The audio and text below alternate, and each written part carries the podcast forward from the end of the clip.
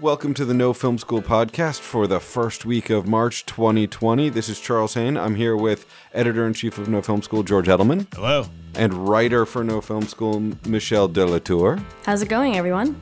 And we are here talking about representation for writers and directors. We're talking about a bunch of grants that are coming down the pipeline in honor of our wonderful quarterly Grant Fest article. We're going to be talking about coronavirus starting to have actual direct impact on the film industry. We've got some really cool tech news out of Sigma on their new FP, and a, an Ask No Film School that is a perennial question, but where the answer keeps changing. All that this week on the No Film School podcast. While it's easy to get distracted obsessing about the newest cameras and sensors, most filmmakers know that the real quality of your images start with the quality of your lenses. You want a lens that reproduces images clearly while still flattering faces and skin tones. You want a lens that's compact enough to handhold all day or fly in a drone. And you want a lens that is affordable so you can afford to add it to your kit and have it with you on all your jobs. If you're looking for a lens that combines all of those qualities, you should look no further than the Xeen CF line. Lightweight, with most of the lenses weighing in less than 2 pounds. Physically compact bodies. Beautifully sharp and slightly warm images. All that at a price point that is hard to believe. The Xeen CF lenses are available worldwide now. Check out xeenglobal.com for more. That's Xeen, X E E N, global.com. All right, so our first story this week. Uh, we are going to be talking about representation for writers and directors. Uh, Jason Hellerman, who is a writer, like a screenwriter himself, but also writes a lot for the site, did a sort of a really thorough, massive breakdown on the landscape of representation for writers and directors that was full of both a really nice overview of like what they do and how they both work differently for you. Like agents and managers are very different creatures, but also a whole lot of um, overview of like the landscape, who the major agencies are, who the major management companies are, all of those kind of things. So it's a really nice if you are a writer or director and you feel like you're at the time where you're ready for representation and that was one thing that Jason hit really well where he was like, you know, the first thing you need is you need to be ready. If you're a director, you need a lot of work samples. You're probably not going to get an agent as a director if you have no work to to get yourself repped, which I thought was a really nice point on Jason's part. It was a really good lay of the land of a whole lot of things. The big thing here that's always really important to remember is that it's about agents need something to sell uh, and managers too. They need to be able to go out and represent you to other people and they need to be able to go out to other people and say, "Hey, you should be looking at this person. Oh, I hear you're hiring for this show. You should look at this stuff." So they need stuff that they can send along. You need to be in a place where you have some really robust work samples and you can show off what is interesting about your work with the world. If you're not there yet, it's probably a bit premature, although, frankly, it's never too early to start learning about how this aspect of the industry works so that when your work is ready, you can have a better sense of how you should be navigating it. It's it's pretty unlikely that you're going to get an agent or a manager by cold calling or just sending scripts places. You kind of have to be on their radar. And I think that underlines this sort of truism that I've found.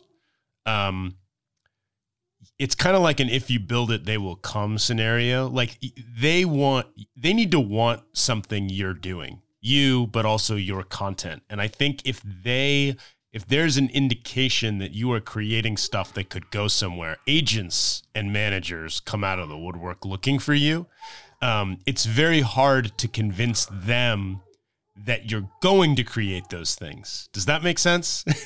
you can't just uh, you can't be like, "Hey, I'm going to create stuff that's going to generate a lot of interest." Like they have to see you creating stuff that's generating interest and then they want to hop on board because then there's an opportunity for them to make some money. Cuz you have to recognize I think always that agents and managers are in this for their 10%, of course. And there's a symbiotic relationship where you need them to as Charles we've talked about so many times before, advocate on your behalf because it's very hard to sell yourself, even though so much of the industry ends up being about selling yourself. It's hard to make be your own best representative because you want the work, right? So you'd go out of your way to be like, yeah, I'll take a little less to do this, but the agent or the manager has a strong vested interest in making sure you get as much as possible most of the time. Um, but there are just so many little nooks and crannies to explore here about these kinds of relationships and what makes a good one or what makes a bad one or what it means to be hip pocketed, for example, or ways you can try and find them or they can try and find you. And I just, I think it's, I wish that I had read a primer on it before I embarked on my journey with these kinds of things because sometimes you can be overwhelmed by a sudden interest and not really take honest stock of what's being placed in front of you and what your best options really are. Um, there's a lot of things to consider. So, so I took an intro to writing class, like literally everyone does in Los Angeles, and they walk you through the the steps of how to do a pilot, and we were all feeling pretty good about our ideas. And then I asked what I thought was the key question afterwards, which was, "What's next?" And the instructor literally had no other recommendations other than, well, you need an agent, which for someone who's only written at the time was really only writing one pilot kind of felt like a stretch. And so I'd like to know two things. One, do we always need a pile of work um, to go approach managers or agents? And two, considering the conversations between guilds and agencies, are we still in a world where agents are necessary. There was a few months ago on Twitter, folks were sending out hiring tweets to staff their writer's room with the relevant hashtags um, to kind of bypass those tricky conversations and ensure they were hiring a diverse set of writers. Are we still in that phase or have we moved past that phase? My first, uh, so those are great questions, and I'm curious what Charles thinks. And um, I think that uh, you do need a body of work so, an agent or a manager, just like a development executive, may th- see something and think, or read something and think, this is good. I think this is good.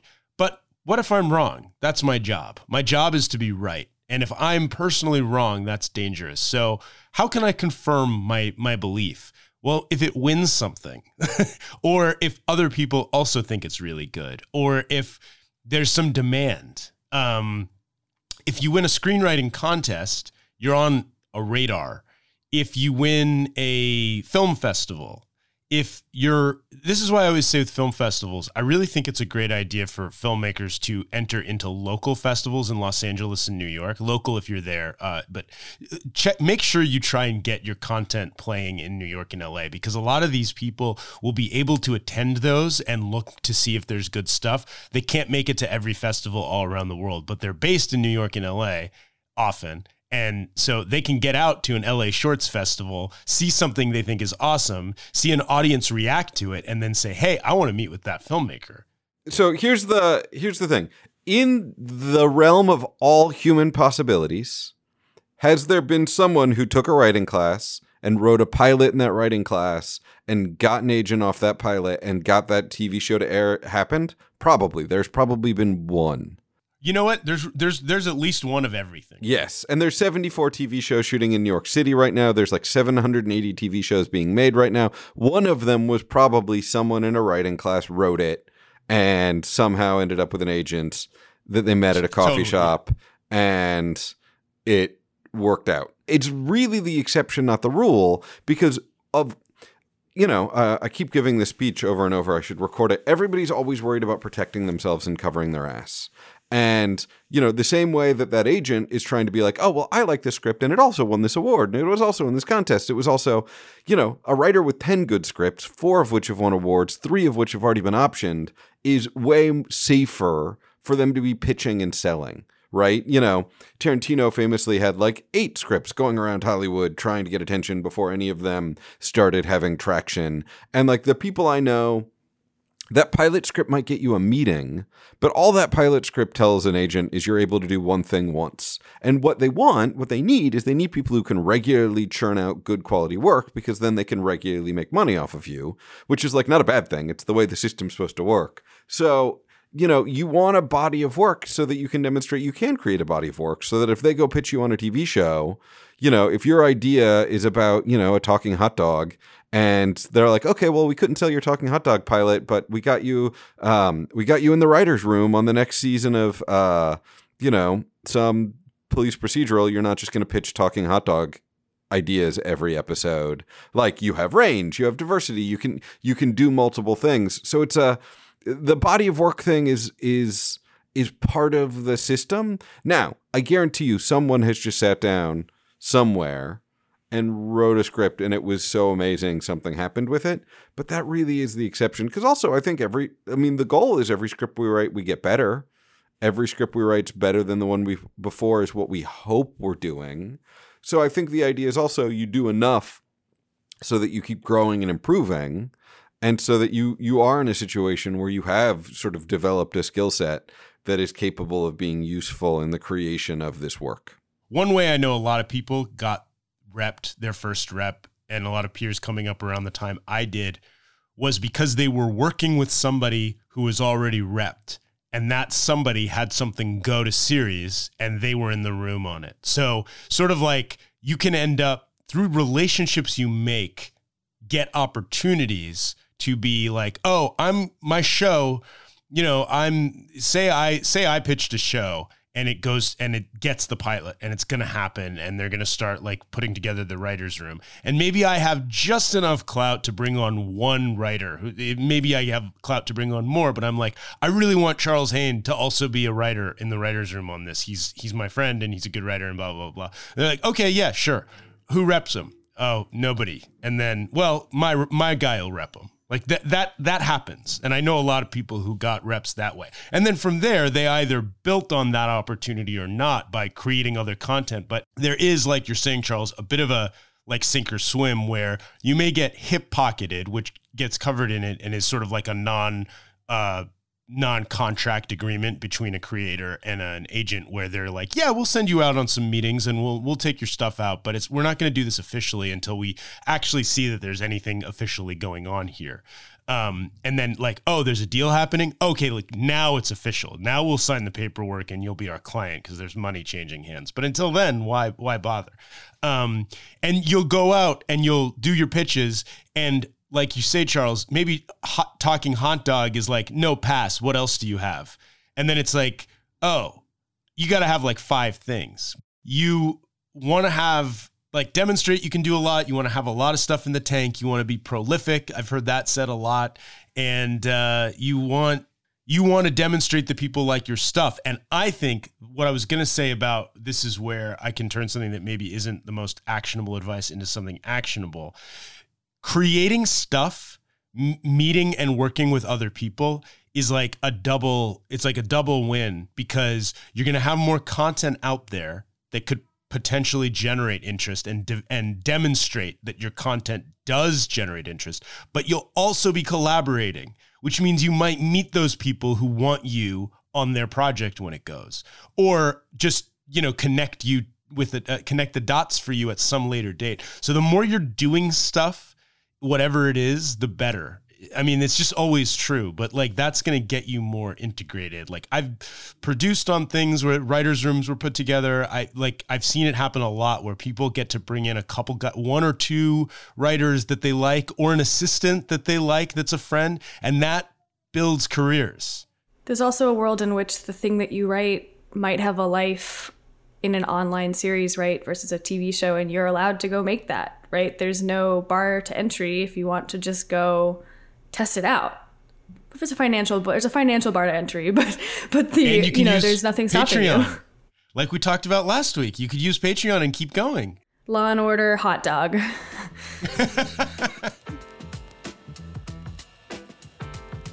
Another avenue that there is for moving your work forward, obviously getting represented is one way to do it, but you can also pursue grants. That is another way to get working on creating the work that could lead you where you want to go. Yeah, so we have a few, there's a few things uh, up on nofilmschool.com uh, recently that are about grants, festivals, contests, opportunities for creators to get their stuff seen or to win. One is titled Get Several Oscar Winners to Read Your Screenplay. And this is about the Broaden Your Horizon Screenplay Competition. Um, it's the Dallas International Film Festival, which runs from April 16th to April 23rd. And writers can submit scripts for feature films, pilots, or short films. Um, it's open through March 31.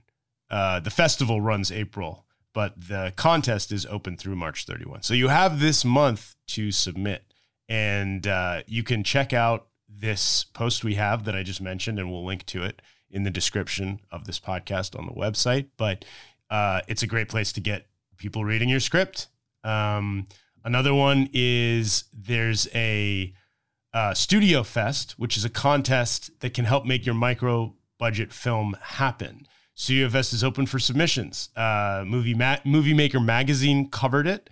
Uh, we covered it. We've covered it in the past. Starting on February 20th, which has passed, but so it's open currently. You can submit to get a micro budget film made, and this is kind of a unique one because Studio Fest produces the project. So it's like you're you're submitting a, an idea for a feature, like a pitch basically, or, or a script, or if you're a director, you submit a reel, and they actually picks put them together. So if you win this one, you'll get your micro budget movie made, which is pretty cool. Um, there's also, and I'll finish up on this one, a uh, call the um, there is also a Power of Diversity Master Workshop from the Producers Guild of America. So this one is uh, limited to people from underrepresented communities, but it is an opportunity to basically learn how to produce a movie like soup to nuts. It's the whole thing.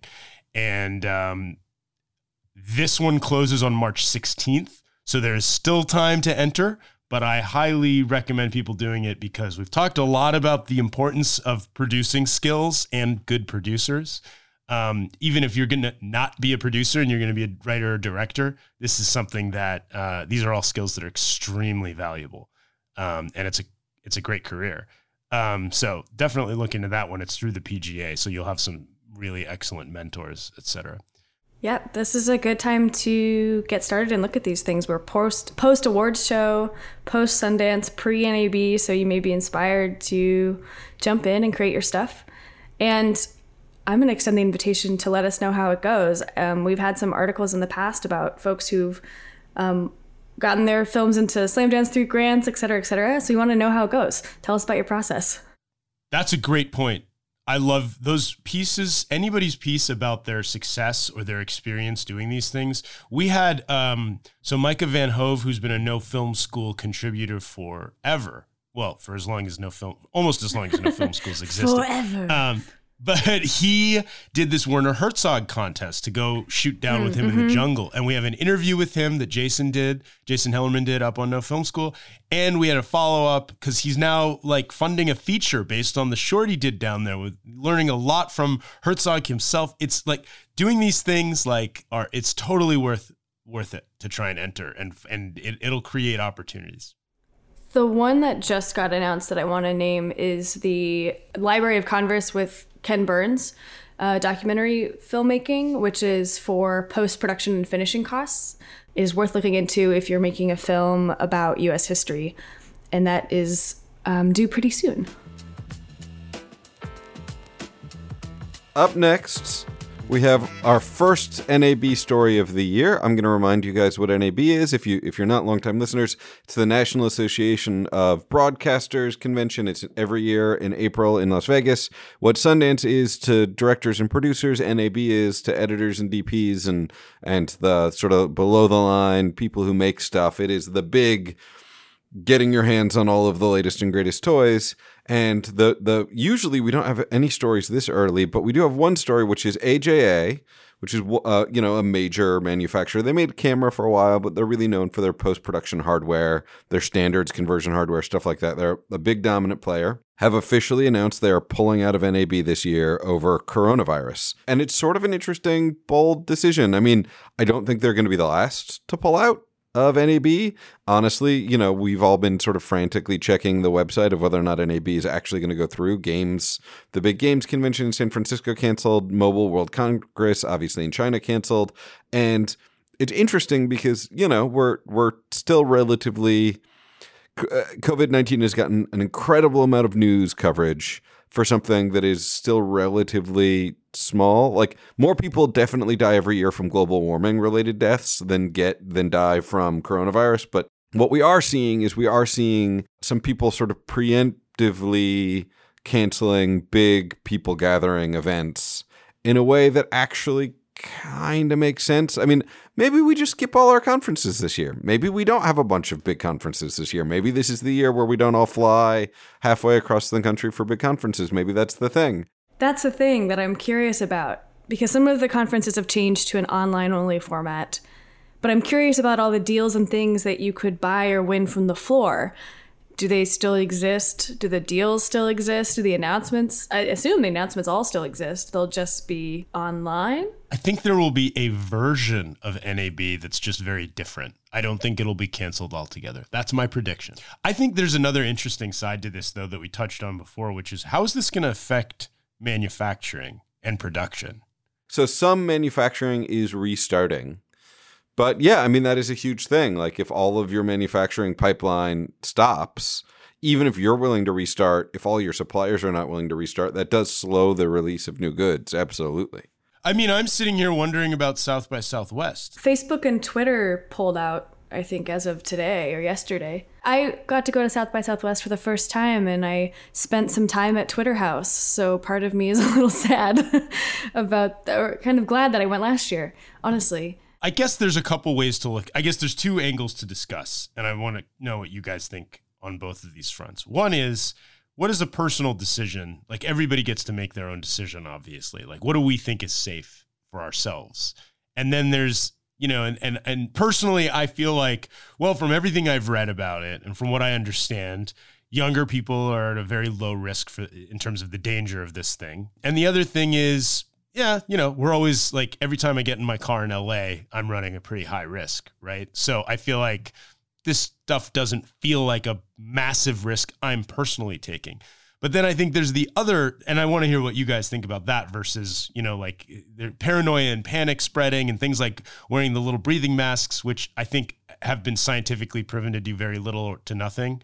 But I, there's the other side of it, which is, how does this affect our work and our lives? Like, how does this affect people's ability to like, you know, if, if like are are things being canceled where people are making money and then are people losing the opportunities to make money and are gigs being can- like how quickly do we see it start to affect our community and filmmakers and and their opportunities and I think we posted a meme as a joke which is like this is a great time to work in post from home right because you just sit at your computer and you can continue to work in bill in a, in your safe sealed environment. But I'm curious what both of you think on those two fronts.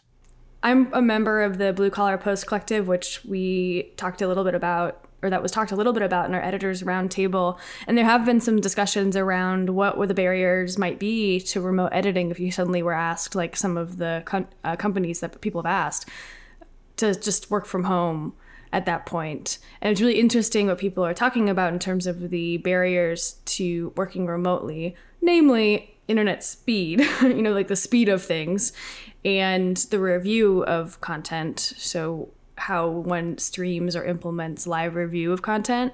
I'm very curious about how the Olympics will pan out. Um, folks that have already purchased their travel to Tokyo for the Olympics, NBC has obviously has a lot of money invested, but also a lot of generating a lot of money for them. And I have friends that are editors that are that are planning right now to go to the Olympics, and that is a potential looming. To your point, George, you just said there are gigs that are going to be canceled? Like there's a very looming fear of this might not happen, and the gig that I thought I had will no longer exist. Yeah.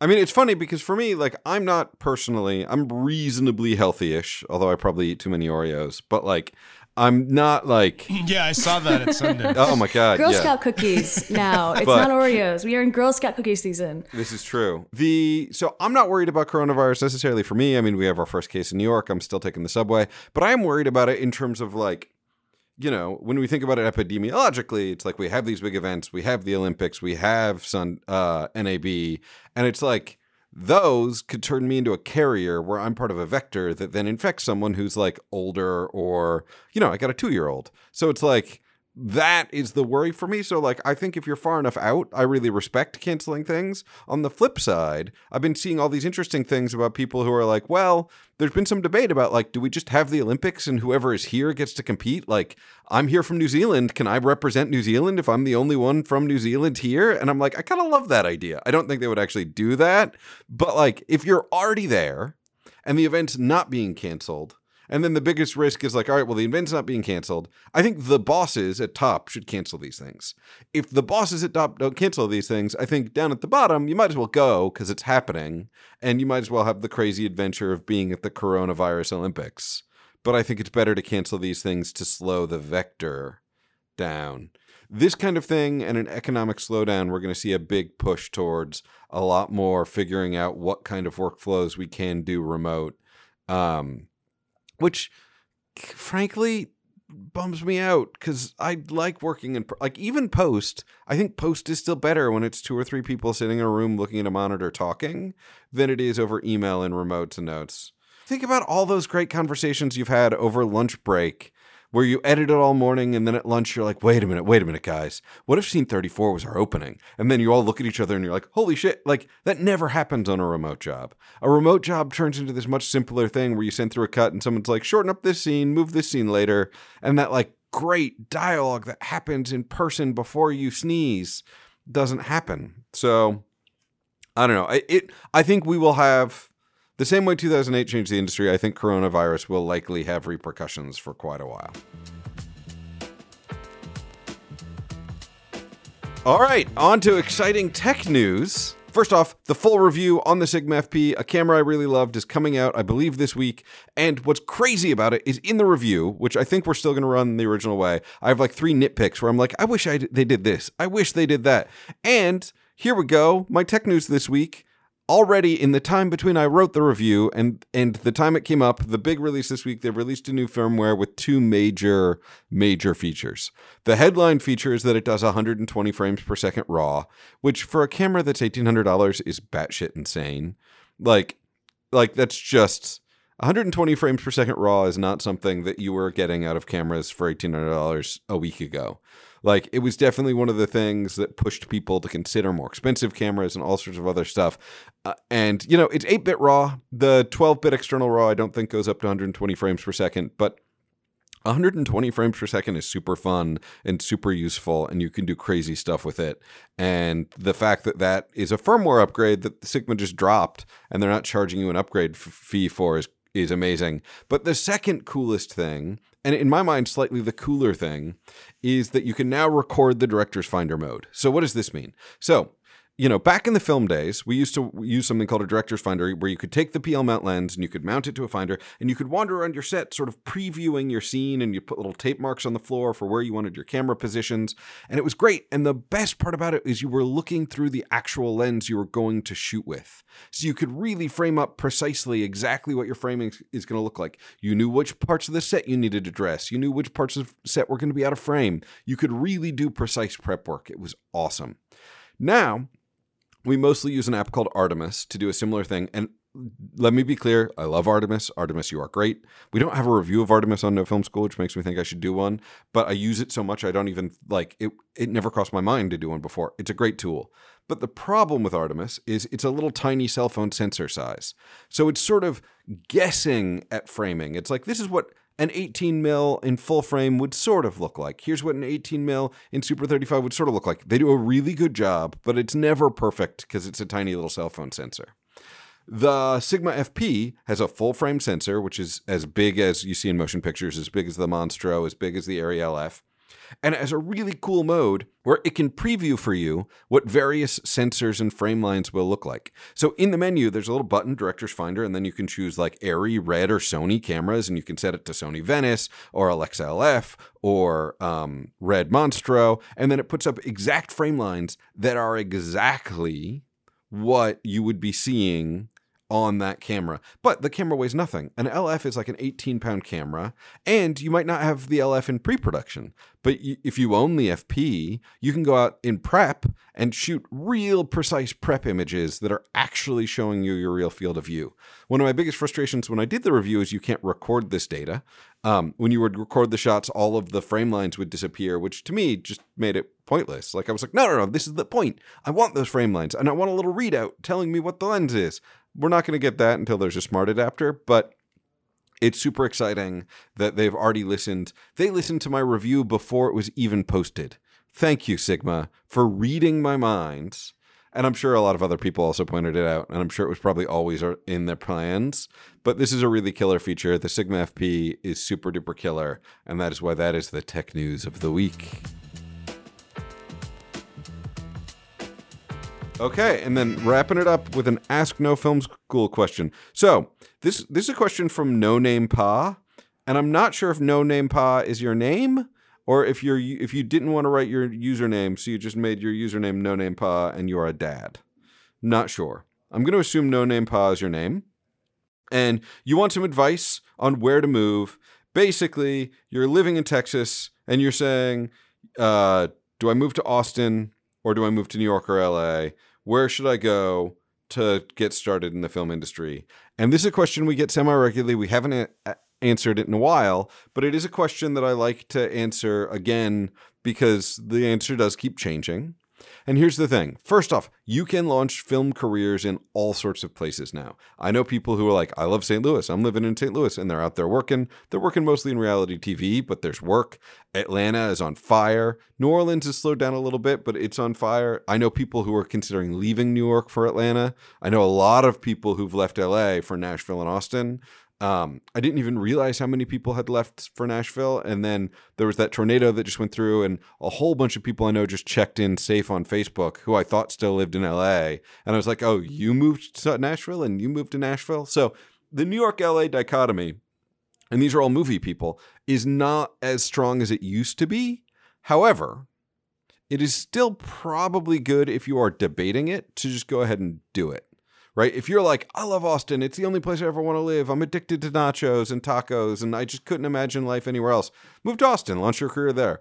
If you're open to New York or LA, you should probably go for it because then if you hate it in two years, you can always go back to Austin. Austin's not going anywhere, but you'll always know that you've done it and you have that experience and you'll probably build some relationships and experiences in your time there that are going to be useful and valuable for you for me, if your end goal is to be writer, director, producer, you should probably go to LA. If your end goal is to be editor, uh, director of photography, or director, but in a more indie sense, you should just go to New York. I mean, New York had 78 TV shows shooting here last season. New York is on fire with production work. So if you're interested in getting into all of those crafts, I think there's probably more pure craft work now than there used to be than in LA. Like I, I feel like I go to LA, like I go to New York and everywhere there are trucks. Always. There's just so much production happening. You see that in LA, but it doesn't feel on fire like it did 20 years ago. But if you want to like direct studio movies, you're going to have to climb that ladder in LA for the most part. The other city that is a surprise hotbed of development is New, uh, Albuquerque, New Mexico. Yes. Which Netflix bought a studio home in, and NBC is doing some work in, I believe. So if the desert is your thing and you want to be a kind of a big fish in a small pond, Albuquerque, New Mexico, if that's the, the new location on your map. I do think that there are several things that you can do from anywhere, which is good to we talked about some of the grants and things, but really like screenwriting, you can write from anywhere. You probably can't meet the people you want to meet all the time, but there are still things that you can do from anywhere. And I'm just plugging that as someone who keeps that in mind all the time. But you can write from anywhere, you can send emails from anywhere. You probably can't meet with agents on the ground or anything like that um, all the time. But there's plenty to do from wherever you are.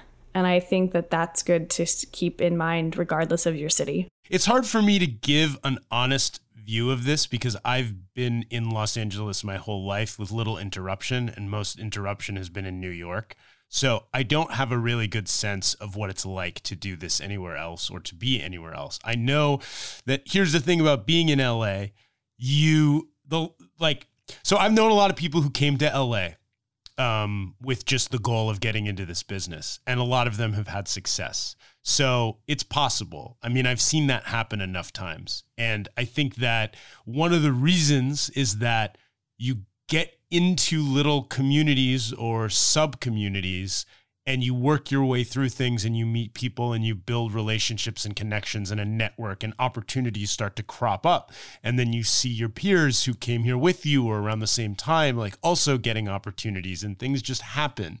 Because you can't like the joke is like you can't sneeze here and not hit no no COVID 19 um, notwithstanding, and not hit like a writer, director, actor, etc. So it's just it's it's all around you.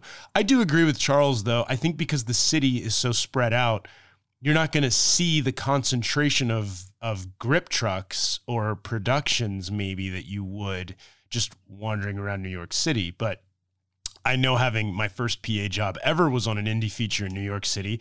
And there was a whole lively community, even back then, of people creating stuff there. So both places have it. And from what I gather, there's a lot of opportunities in Atlanta and, you know, the Albuquerques and the Torontos and et cetera. So I guess my only thought is that now that you can do a lot of this stuff from wherever you are, like you said, Michelle, um, maybe that's the best place to start and not worry about needing to be in a specific place, but worrying more about, like we talked about earlier, to tie it back to our first segment. You want to create that proof of interest. So you can create content, you can enter contests, you can put it on the internet. You can actually start building your career from anywhere now. So there's no reason not to do that. You don't have to come and spend money on rent in Los Angeles or New York, which by the way is is like pure insanity. Like you can start building your audience and building your brand and cutting your teeth and then, you know, when there's enough reason to come out for meetings, you can do that or but look, like I think Charles echoing Charles like if you just want to be here, then go for it.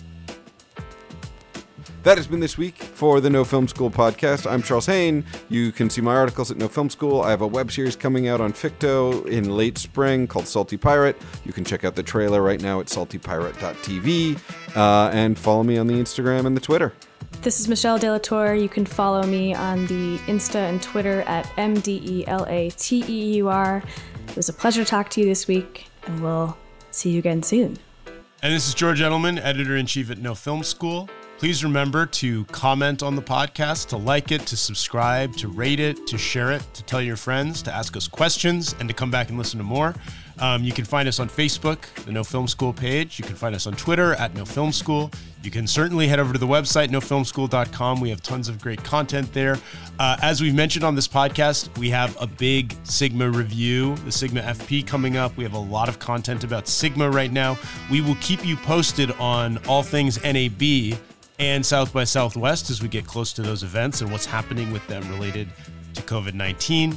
We also, I want to also mention, we have a producers roundtable podcast that is also up from Sundance. We interviewed uh, a number of top line producers as well as some some novice producers all in one room. We had a great conversation. We're also going to have our shorts roundtable podcast up next week. So keep an eye on our Sundance 2020 playlist. Thanks so much, and uh, thanks for listening.